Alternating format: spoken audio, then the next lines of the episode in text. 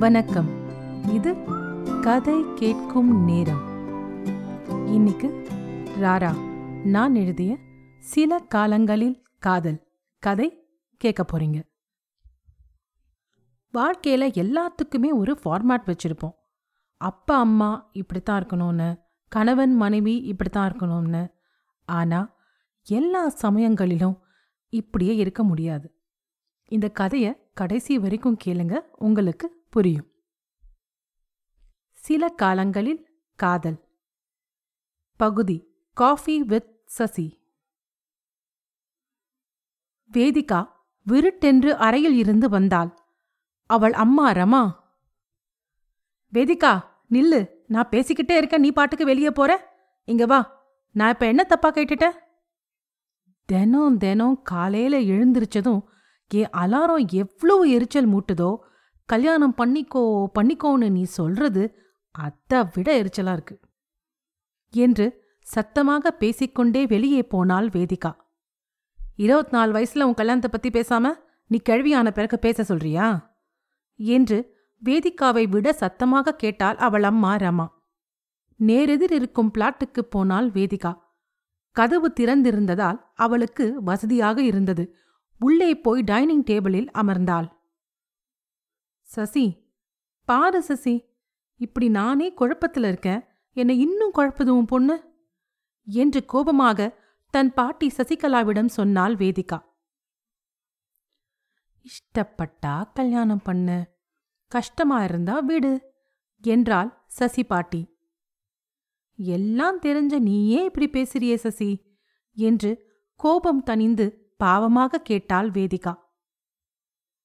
நம்மட்டு சிரிப்பு சிரித்துக்கொண்டு, என்கிட்ட என்ன சொல்லணுமோ, எனக்கு என்ன எவ்வளவு தெரியணுமோ அதை மட்டும்தான் என்கிட்ட சொல்வ என்று சொன்னாள் பாட்டி. பாட்டி சொன்ன உண்மையை ஒப்புக்கொள்ள மனமில்லாமல், உன் அறிவும் பக்குவமும் உன் பொண்ணுக்கில்லையே பாட்டி என்றாள். அதான் உனக்கு இருக்கே, அப்புறம் என்ன என்று சசி பாட்டி கேட்டதற்கு, பாட்டி உன்கிட்ட பேசி ஜெயிக்க முடியுமா? என்கிட்ட பேசின மாதிரியே கொஞ்சம் உன் பொண்ணுகிட்ட போய் பேசேன் ப்ளீஸ். அம்மா பொண்ணு விஷயத்துல நான் தலையிட மாட்டேன், உன் பிரச்சனைய நீயே ஹேண்டில் பண்ணு. அப்போ உன் பொண்ணு பிரச்சனைன்னு ஒத்துக்கிற, சரிதானே?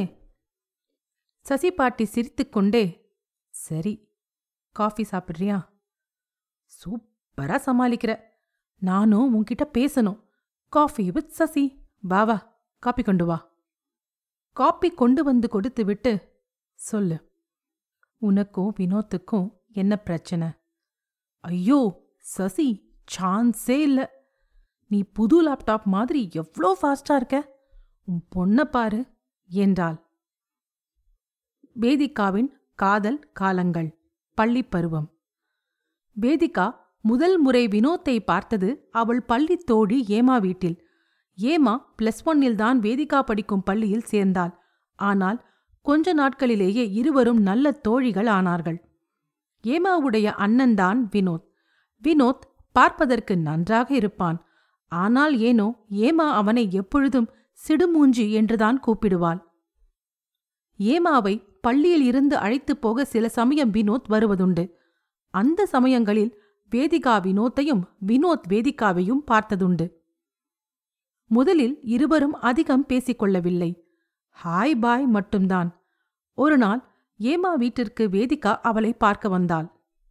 உள்ள வாங்க, யாரும் வீட்டில் இல்லை, ஏமா பக்கத்து கடைக்கு போயிருக்கா, இப்போ வந்துடுவா, நீங்க உள்ள வாங்க என்றான் வினோத். வேதிகா சற்று தயங்கினாள். நீங்க ஹாலில் உட்காருங்க, நான் உள்ள போறேன் என்று சொல்லிவிட்டு திரும்பி பார்க்காமல் போனான் வினோத். வேதிகா ஏதோ சொல்ல வருவதை கூட கேட்காமல். வேதிகா, டேய் நானும் எங்கேயாவது பக்கத்துல போயிட்டு வந்திருப்பேன், தண்டத்துக்கு இப்படியே உட்கார சொல்ற என்று மனதிற்குள் சொல்லிக்கொண்டே கோபமாக சோபாவில் உட்கார்ந்து கொண்டாள். அது மூன்று பேர் உட்கார வசதியாக இருக்கும் சோபா. பக்கத்து டீப்பாயில் சில புத்தகங்கள் இருந்தன. புத்தகம் படிக்கும் வழக்கம் இல்லாததால் புத்தகத்தை அவள் எடுத்துக்கூட பார்க்கவில்லை. ஆனால் அங்கே ஒரு பெரிய நோட்டு புத்தகத்தை அவள் பார்த்தாள். அதற்கு கீழே ஒரு கனமான பெரிய நோட்டு புத்தகம் இருந்தது. அது ஏமாவின் ஆர்ட் புத்தகம். அதன் மேல் வரையப்பட்ட படம் அவளை கொஞ்சம் ஈர்த்தது. அது ஒரு பெண்ணின் படம். கொஞ்சம் தலை பெரிதாக, கை கால்கள் தலைக்கு சம்பந்தமில்லாமல் இருந்தது. ராகவ் கூட ஊர் சுற்ற ஒரு சாக்க வேண்டும் என்பதற்காக ஏமா ஆர்ட் வகுப்பில் சேர்ந்தாள் என்று வேதிகாவிற்கு தெரியும். வெகுநேரமாகியும் ஏமா இன்னும் வரவில்லையே, உள்ளே போன இந்த உத்தம புத்திரனும் வரவில்லையே என்று எரிச்சலடைந்தாள் வேதிகா. அவள் உள்ளே போய் வினோத்திடம் சொல்லிவிட்டு வீட்டுக்குப் போக எழுந்தாள். அவள் எழுவதற்கும் ஏமா உள்ளே நுழைவதற்கும் சரியாக இருந்தது. ஹாய், எப்ப வந்த? சாரி, உன்னை வர சொன்னதை மறந்துட்டேன். மறப்ப மறப்ப ஏன் ராகவ பார்க்க போறத மறப்பியா? சரியா வீக்கெண்ட் வீக்கெண்ட் மீட் பண்ற, என்ன மட்டும்தான் மறந்து போவ இல்ல என்று கோபமாக கேட்டாள். இதை கேட்ட ஹேமா கையில் இருந்த பையை போட்டுவிட்டு ஓடி வந்து வேதிகாவின் வாயை மூடிவிட்டு, சத்தமா பேசாத, அம்மா அப்பா கேட்க போறாங்க. இல்ல, உங்க அண்ணன் மட்டும்தான் இருக்கான். ஹேமா, என்னது, அவன் மட்டும்தான் இருக்கானா? ஆமா, நீ இல்லைன்னு தெரிஞ்சதும் நான் பேசாம போயிருப்பேன். உங்க அண்ணன் அந்த டீசன் சிகாமணி என்னை தனியா உட்கார வச்சுட்டு உள்ள போயிடுச்சு என்று மீண்டும் கோபமாக சொன்னாள் வேதிகா. உனக்கு தான் தெரியுமே எங்க அண்ணன் சரியான சிடுமூஞ்சின்னு. சரி விடு, இதோ பாரு, நான் ராகவுக்கு வித்தியாசமா ஒன்று வாங்கிட்டு வந்திருக்கேன், ஓகேவான் பாரு என்று சொல்லி ஒரு புடவையை காண்பித்தாள் ஹேமா. வேதிகா, ஏய், ஏன் அவனுக்கு போய் புடவை? பொத வாங்க போற, இது அவனோட அம்மாவுக்கு, அவன் அம்மா பிறந்த நாளைக்கு இதை கொடுக்க சொல்ல போறேன் என்று ஏமா சொன்னாள், ஏதோ புதிய கண்டுபிடிப்பை கண்டுபிடித்த விஞ்ஞானியைப் போல. என் செல்லமே, நீ வைர ஒடியானமே வாங்கி கொடுத்தா கூட மாமியார் மருமகள் சண்டை கன்ஃபார்ம். அதனால டைம் வேஸ்ட் பண்ணாத. என்னடி இப்படி சொல்ற? கண்டிப்பா நான் நல்ல மருமகளா இருப்பேன் என்று ஏமா சொன்னாள். இதுதான் ரொம்ப தப்பு. நீ அவங்கள எப்படியாவது ப்ளீஸ் பண்ணி அவங்க உன்னை நல்லவன்னு சொல்லணும்னு நினைக்கிற. நீயே ஒரு எக்ஸ்பெக்டேஷன் செட் பண்ற. அது ரொம்ப கஷ்டம். கடைசியில ஏமாற்றமும் கோபமும் தான் மிஞ்சும். எந்த ரிலேஷன்ஷிப்லையும் எக்ஸ்பெக்டேஷன் இல்லாமல் இருக்கிறது நல்லது. முக்கியமாக மாமியார் மருமகள் ரிலேஷன்ஷிப்பில் எக்ஸ்பெக்டேஷன் இல்லாமல் இருக்கிறது நல்லது. உடனே ஹேமா, என்ன நீ பத்து கல்யாணம் பண்ண மாதிரி பேசுகிற? எல்லா வீட்லேயும் நடக்கிறது தானே. அது இருக்கட்டும், காலேஜ் முடிப்பியா இல்லைன்னா ஸ்கூல் முடிஞ்சதுமே கல்யாணமா என்று சிரித்துக்கொண்டே கேட்டாள் வேதிகா. சும்மா இரு, எங்கள் அண்ணன் இப்போ தான் டிப்ளமா ரெண்டாவது வருஷம் படிக்கிறான். அவன் படிச்சு முடிச்சு வேலைக்கு போய் அதுக்கப்புறம்தான் என் கல்யாணத்தை பற்றி வீட்டில் யோசிப்பாங்க என்று பெருமூச்சு விட்டு கொண்டே சொன்னாள் ஹேமா. எல்லா வீட்லேயும் தங்கச்சிக்குத்தான் முதல்ல கல்யாணம் பண்ணுவாங்க இல்லையா? எங்கள் வீட்லேயும் அப்படித்தான். ஆனால் இப்போ எங்கள் அண்ணன் மேலே கொஞ்சம் ஃபோக்கஸ் ஜாஸ்தி. எங்கள் அண்ணன் ப்ளஸ் டூக்கு அப்புறம் நல்ல இன்ஜினியரிங் காலேஜில் சேர்க்கத்தான் அப்பா ஆசைப்பட்டாரு. அண்ணனும் முதல்ல நல்லா தான் படித்தான். அப்புறம் என்ன ஆச்சுன்னு தெரியல, ஃபெயில் ஆயிட்டான். அதனால் அவனை இப்போ டிப்ளமா இன் மெக்கானிக்கல் இன்ஜினியரிங் சேர்த்து விட்டுட்டாரு. அவரு ஃப்ரெண்டு பையன் மெரைன் இன்ஜினியர் ஆகி பெரிய வேலையில் சேர்ந்துட்டானான். இப்போது அவன் இந்த டிப்ளமா முடித்ததும் எப்படியாவது மெரைன் இன்ஜினியரிங் சேரணும்னு ஒத்த கால நிற்கிறாரு. சரி, இவ்வளோ நேரம் உங்கள் அப்பா ஆசையை சொன்ன, உங்கள் அண்ணன் ஆசை என்னடி, ஏதாவது தெரியுமா என்றாள் வேதிகா. அவனுக்கு ஏதோ பிஸ்னஸ் பண்ண ஆசையான். ஆனால் அப்பாவை எதிர்த்து அவனால் ஒன்றும் பண்ண முடியாது, அது எனக்கு நல்லா தெரியும் என்றாள் ஹேமா. அப்போ உன் கதை, உங்கள் அப்பாவுக்கு ராகவை பிடிக்கும்னு நினைக்கிறியா என்று வேதிகா கேட்டதற்கு, அவன் எம்பிபிஎஸ் படிக்கிறான், அதனால் அப்பா ஒத்துக்குவார்னு ஒரு நம்பிக்கை. சரிவா, நம்ம வெளியே போய் ஏதாவது சாப்பிடலாம் என்று சொன்ன ஹேமா உடனே, வினோத் வினோத் கொஞ்சம் கதவை வந்து சாத்திக்கோ என்றாள். வினோத் உள்ளே இருந்து வந்தான். ஹேமா முதலில் வெளியே போனாள். பின்னால் வந்த வேதிகாவின் கைகளை லேசாக இழுத்தான் வினோத். வேதிகா திரும்பி பார்த்தபோது அவளை பார்த்து கண்ணடித்து வாயை குவித்து ஒரு முத்தம் கொடுத்தான் வினோத். வேதிகாவிற்கு ஒரு நிமிஷம் ஒன்றும் புரியவில்லை. அவன் கொடுத்த முத்தம் அவள் கண்ணங்களில் கொடுத்த மாதிரி அவளுக்கு இருந்தது. அவளுக்கு என்னமோ செய்தது. டீசன் சிகாமணியா என்று மெல்லிய குரலில் கேலியாக சொன்னான் வினோத். வேதிகா வேகமாக வெளியே வந்தாள். ஹேமா அதற்குள் படிகளில் இறங்கி கீழே போனாள். அவள் பின்னாலேயே போன வேதிகா கீழே போன பிறகு மேலே பால்கனியை பார்த்தாள். அவன் திரும்பவும் கண்ணடித்து வாயை குவித்து முத்தமிட்டான். வேதிகா தலையை குனிந்து கொண்டு மனதிற்குள், ச இவனை போய் டீசன் சிகாமணின்னு சொல்லிட்டேனே என்று நினைத்து கொண்டாள். ஒரு நாள் ஹேமா ராகவை பார்க்க வெளியே போனாள். போகும்போது வேதிகாவையும் உடன் அழைத்துச் சென்றாள்.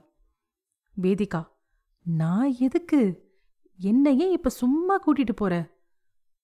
சும்மா கூடவா, உனக்கு புரியும் என்றாள். அங்கே போன போது அங்கே ராகவ் இல்லை, வினோத் நின்று கொண்டிருந்தான். அவன் ஏதோ உன்கிட்ட பேசணும்னு சொன்னான், அதான் கூட்டிட்டு வந்தேன் என்று சொல்லிவிட்டு தொடர்ந்தாள் ஹேமா. சரி, நீ பேசிட்டு கிளம்பு, ராகவ் எனக்காக பக்கத்துல வெயிட் பண்றான், நான் போகணும் என்று சொல்லிவிட்டு உடனே சென்றாள். வேதிகா இதை எதிர்பார்க்கவில்லை. வேதிகா சற்று தயங்கி நின்றாள்.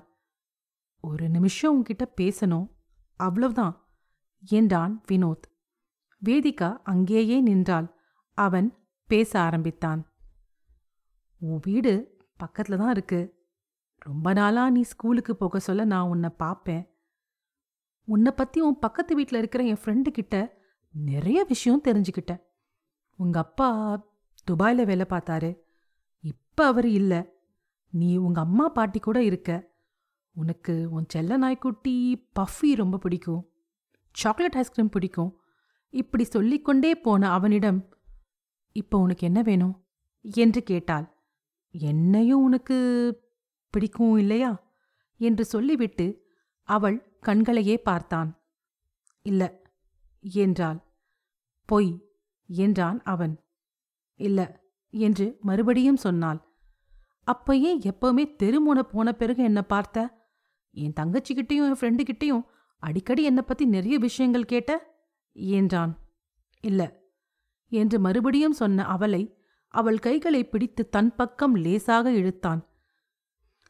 அவள் அவன் பிடியில் இருந்து திமிரிக்கொண்டு ஓடி கொஞ்ச தூரம் போய் திரும்பி பார்த்து, பிடிக்கும்டா சிடுமூஞ்சி என்று சிரித்துக்கொண்டே சொன்னாள். அவன் அவளை துரத்தி கொண்டு போனான். காதல் தரும் சிலிர்ப்பில் படபடப்பில் இருவரும் லயத்து போனார்கள். இருவரும் அடிக்கடி சந்தித்து பேசினார்கள். ஒன்றாக சேர்ந்து பிசினஸ் செய்ய வேண்டும் என்று நினைத்தார்கள். இருவருக்கும் பல கனவுகள் பொதுவாக இருந்தது. நாட்கள் காதலுடன் நன்றாகத்தான் சென்று கொண்டிருந்தது. அந்த நிகழ்வு நடக்கும் வரை ஏமா அப்பா மாரடைப்பில் இறந்து போனார். எல்லா பொறுப்புகளும் இப்போது வினோத்திடம் ஒப்படைக்கப்பட்டது. வினோத் அம்மா அவனை அப்பா ஆசையை நிறைவேற்ற வேண்டும் என்று கேட்டுக்கொண்டார். வினோத் டிப்ளமா இன் இன்ஜினியரிங் முடித்துவிட்டு மெரைன் இன்ஜினியரிங் சேர்ந்தான். அவனுக்கு இன்னொரு இடி காத்து கொண்டிருந்தது. ராகவ் வீட்டில் பார்க்கும் பெண்ணைதான் திருமணம் செய்து கொள்வேன் என்று சொல்லி ஹேமாவிடமிருந்து பிரிந்து சென்றான். வினோத்திற்கு ராகவ் மேல் கடும் கோபம். ஆனால் ஹேமா அவனை அமைதிப்படுத்தினாள். ஹேமா ரொம்ப மனமுடைந்து போனாள். அவளை சகஜ நிலைக்கு கொண்டு வர அதிக சிரமப்பட்டார்கள் வினோத்தும் வேதிகாவும். வினோத்துக்கு இப்போது பொறுப்புகள் வளர்ந்தது. புது லட்சியங்களும் பிறந்தது. புது கனவுகளும் தோன்றியது. அவன் தந்தைக்காக மெரைன் இன்ஜினியரிங் சேர்ந்தாலும் அதில் அவனுக்கு இயல்பாகவே ஓர் ஈர்ப்பு இருந்தது. எட்டு வருடம் கழித்து back to coffee with Sasi. இப்போது வேதிகா எம்பிஏ படித்து முடித்துவிட்டு ஒரு ஈவென்ட் மேனேஜ்மெண்ட் கம்பெனியில் வேலை பார்த்து கொண்டிருந்தாள். அம்மாவுக்கும் பாட்டிக்கும் அவள் காதல் கதை தெரியும். வினோத்தையும் பிடித்திருந்தது. அம்மா வேதிகாவிடம் வினோத்தை திருமணம் செய்து கொள்ள வற்புறுத்தினாள். இப்போது அவள் பக்கத்து பிளாட்டில் இருக்கும் பாட்டியிடம் பேசிக் கொண்டிருக்கிறாள். சொல்லு, உனக்கும் வினோத்துக்கும் என்ன பிரச்சனை? சசி, நீ புது லேப்டாப் மாதிரி எவ்வளோ ஃபாஸ்டாக இருக்க, உன் பொண்ணை பாரு என்றாள். கொஞ்ச நேரம் மௌனத்திற்கு பிறகு மனம் திறந்தாள் வேதிகா. மனசு வலிக்குது பாட்டி, எனக்கும் யார்கிட்டையாவது சொல்லணும் போலதான் இருக்கு. அவங்க அப்பா இருந்த பிறகு எல்லாம் கொஞ்சம் கொஞ்சமாக மாற ஆரம்பிச்சுது. அவன் படிப்பில் அதிக கவனம் செலுத்த ஆரம்பித்தான். அவனுடைய பொறுப்புகள் அவனுக்கு புது கனவுகளும் லட்சியங்களும் கொடுத்தது. வேலை, ரிசர்ச்னு அவன் ரொம்ப பிஸியாயிட்டான். பிரிவு விரிசல்கள் ஏற்படுத்துச்சு. இப்போவும் பேசிக்கிட்டு தான் இருக்கும், எப்பயாவது ஒரு தடவை. ரொம்ப லோன்லியாக ஃபீல் பண்ணுறேன் பாட்டி. எனக்கென்னமோ அப்பா அம்மா மாதிரி பிரிஞ்சு வாழ்கிற சூழ்நிலை தான் இருக்கும் போல பாட்டி. அப்பா அம்மா இருந்தும் இல்லாமல் ஒரு வாழ்க்கை நான் வாழ்ந்தேன். அப்பா துபாயில் இறந்துட்டாரு. அப்புறம் அம்மா எப்போவுமே வேலை வேலைன்னு தான் இருந்தாங்க. எனக்கு அந்த தனிமையான வாழ்க்கை வேண்டாம். என்னால் தனிமையை ஹேண்டில் பண்ண முடியல பாட்டி. வாழ்நாள் முழுதும் தனிமன்னா எப்படி பாட்டி? உனக்கு பசங்க இருப்பாங்களாம்மா, அவங்க கூட இரு என்று பாட்டி சமாதானம் செய்ய முயற்சி செய்தாள். பாட்டி, எனக்கு வேண்டியது எப்போவுமே என் கூட வர ஒரு உறவு என்று சொன்னாள் வேதிகா. எல்லா உறவுகளும் எப்போவுமே கூட வராதுமா என்றாள் பாட்டி. அது வேற பாட்டி, வேற வழியே இல்லாம வாழலாம். ஆனா எல்லாம் தெரிஞ்சும் எப்படி பாட்டி அவனை கல்யாணம் பண்ணிக்க முடியும்? நான் எத்தனை நாள் தூங்காம தவிச்சிருக்கேன் தெரியுமா? உங்க அம்மா வாழலையாமா, உங்க அப்பா நிறைய நாள் துபாயில தான் இருந்தாரு என்றாள் பாட்டி. வாழ்ந்தாங்க, ஆனா சந்தோஷமா வாழ்ந்தாங்களா? அம்மா அப்பா கொஞ்ச நாள்ல வந்துட்டு வாருன்னு காத்துட்டு இருந்தாங்க. ஆனா அப்பா அதுக்குள்ள போயிட்டாரு பாட்டி. அம்மாவுக்கு ஏக்கம், தனிமை வாழ்நாள் முழுதும் கொடுத்துட்டு போயிட்டாரு பாட்டி. இவனும் மெரைன் இன்ஜினியரிங் படித்தான். அப்புறம் ரிசர்ச்னு போனான். சரியா ஃபோன் கூட பண்ணலை. அவன் ஆறு மாதம் கழித்து ஃபோன் பண்ணான். அவன் வேலை முக்கியம்னு புரியுது. ஆனால் அவன் வாழ்க்கை லட்சியங்கள் வேற, ப்ரியாரிட்டிஸ் வேற. எல்லாம் மாறிடுச்சு பாட்டி. லவ் பண்ண ஆரம்பித்த போது நான் ஸ்கூல், அவன் காலேஜ் படிச்சுட்டு இருந்தோம். எங்கள் லவ் ஈர்ப்புன்னு சொல்ல வரல, எங்கள் ரெண்டு பேர் பாதைகளும் வேறேன்னு ஆயிடுச்சு. பயணங்கள் எதிர் திசையில். எப்படி பாட்டி ஒன்னா போக முடியும்? அப்போ அவன் எப்போவுமே உன் கூட இருக்கணும்னு சொல்றியா? இல்லை பாட்டி, உனக்கு புரியல. ஆறு மாசத்துக்கு ஒரு முறை மீட் பண்ணி வாழ என்னால் முடியாது. என்னால் நிச்சயமாக தனியாக இருக்க முடியாது. அது மட்டும் இல்லை, அவனுடைய பார்வை, நோக்கம் எல்லாம் ரொம்ப வித்தியாசமாக மாறிடுச்சு என்று சொன்னாள் வேதிகா. அப்போ உன் காதல் என்று பாட்டி கேட்டதற்கு, என் காதல் எனக்கு முக்கியம்தான். ஆனால் என் வாழ்க்கை எனக்கு அதை விட முக்கியம் பாட்டி. முரண்பாடு இல்லாமல் யாராலையும் வாழ முடியாது, ஒத்துக்கிறேன். ஆனால் வாழ்க்கை முழுசும் உனக்கு பிடிச்சதை நான் செய்யலை, எனக்கு பிடிச்சதை நீ செய்யலைன்னு கஷ்டப்பட்டு வாழ முடியாது. அவனை பற்றி கொஞ்சம் யோசிச்சியா என்றாள் பாட்டி. இதையே தான் அவனும் சொல்கிறான். இப்படி சொல்லிவிட்டு வேதிகா, ஆனா ஆனா பாட்டி ரொம்ப கஷ்டமா இருக்கு பாட்டி, மனசு வலிக்குது. இப்படி வலியோட பிரியறதை விட வலியோட ஒன்னா வாழலாமே என்றாள் பாட்டி. இல்ல பாட்டி, இன்னைக்கு நான் அழலாம். ஆனா நாளைக்கு எனக்கு அழகான நினைவுகளாவது மிஞ்சும். வேதனையோடு வாழ்றதை விட காதல் நினைவுகளோடு வாழலாம் இல்லையா? அப்போ இதே மாதிரி ஒரு பையன் உன் மனசுக்கு பிடிச்ச மாதிரி திரும்ப கிடைப்பானா? பாட்டி பளிச்சென்று கேட்டாள். அது எனக்கு தெரியாது. ஆனா இவனை ஏன் கல்யாணம் பண்ணோன்னு அப்புறம் யோசிக்க கூடாது பாட்டி. அதுதான் என்னுடைய காதலோட உண்மையான தோல்வியா இருக்கும். பாட்டியின் கண்களை தீர்க்கமாக பார்த்தாள் வேதிகா. இருவரும் மௌனமானார்கள். பத்து வருடங்கள் கழித்து வேதிகாவும் வினோத்தும் பக்கத்து பக்கத்தில் அமர்ந்து கொண்டிருந்தனர். காதலர்களாக இல்லை, கணவன் மனைவியாகவும் இல்லை. ஒரு கல்யாண வீட்டில் தற்செயலாக சந்தித்து கொண்டனர். பல ஆண்டுகளுக்கு பிறகு இன்றுதான் சந்திக்கின்றனர். வினோத் அவன் மனைவி குழந்தையுடன், வேதிகா அவள் கணவன் குழந்தைகளுடன்.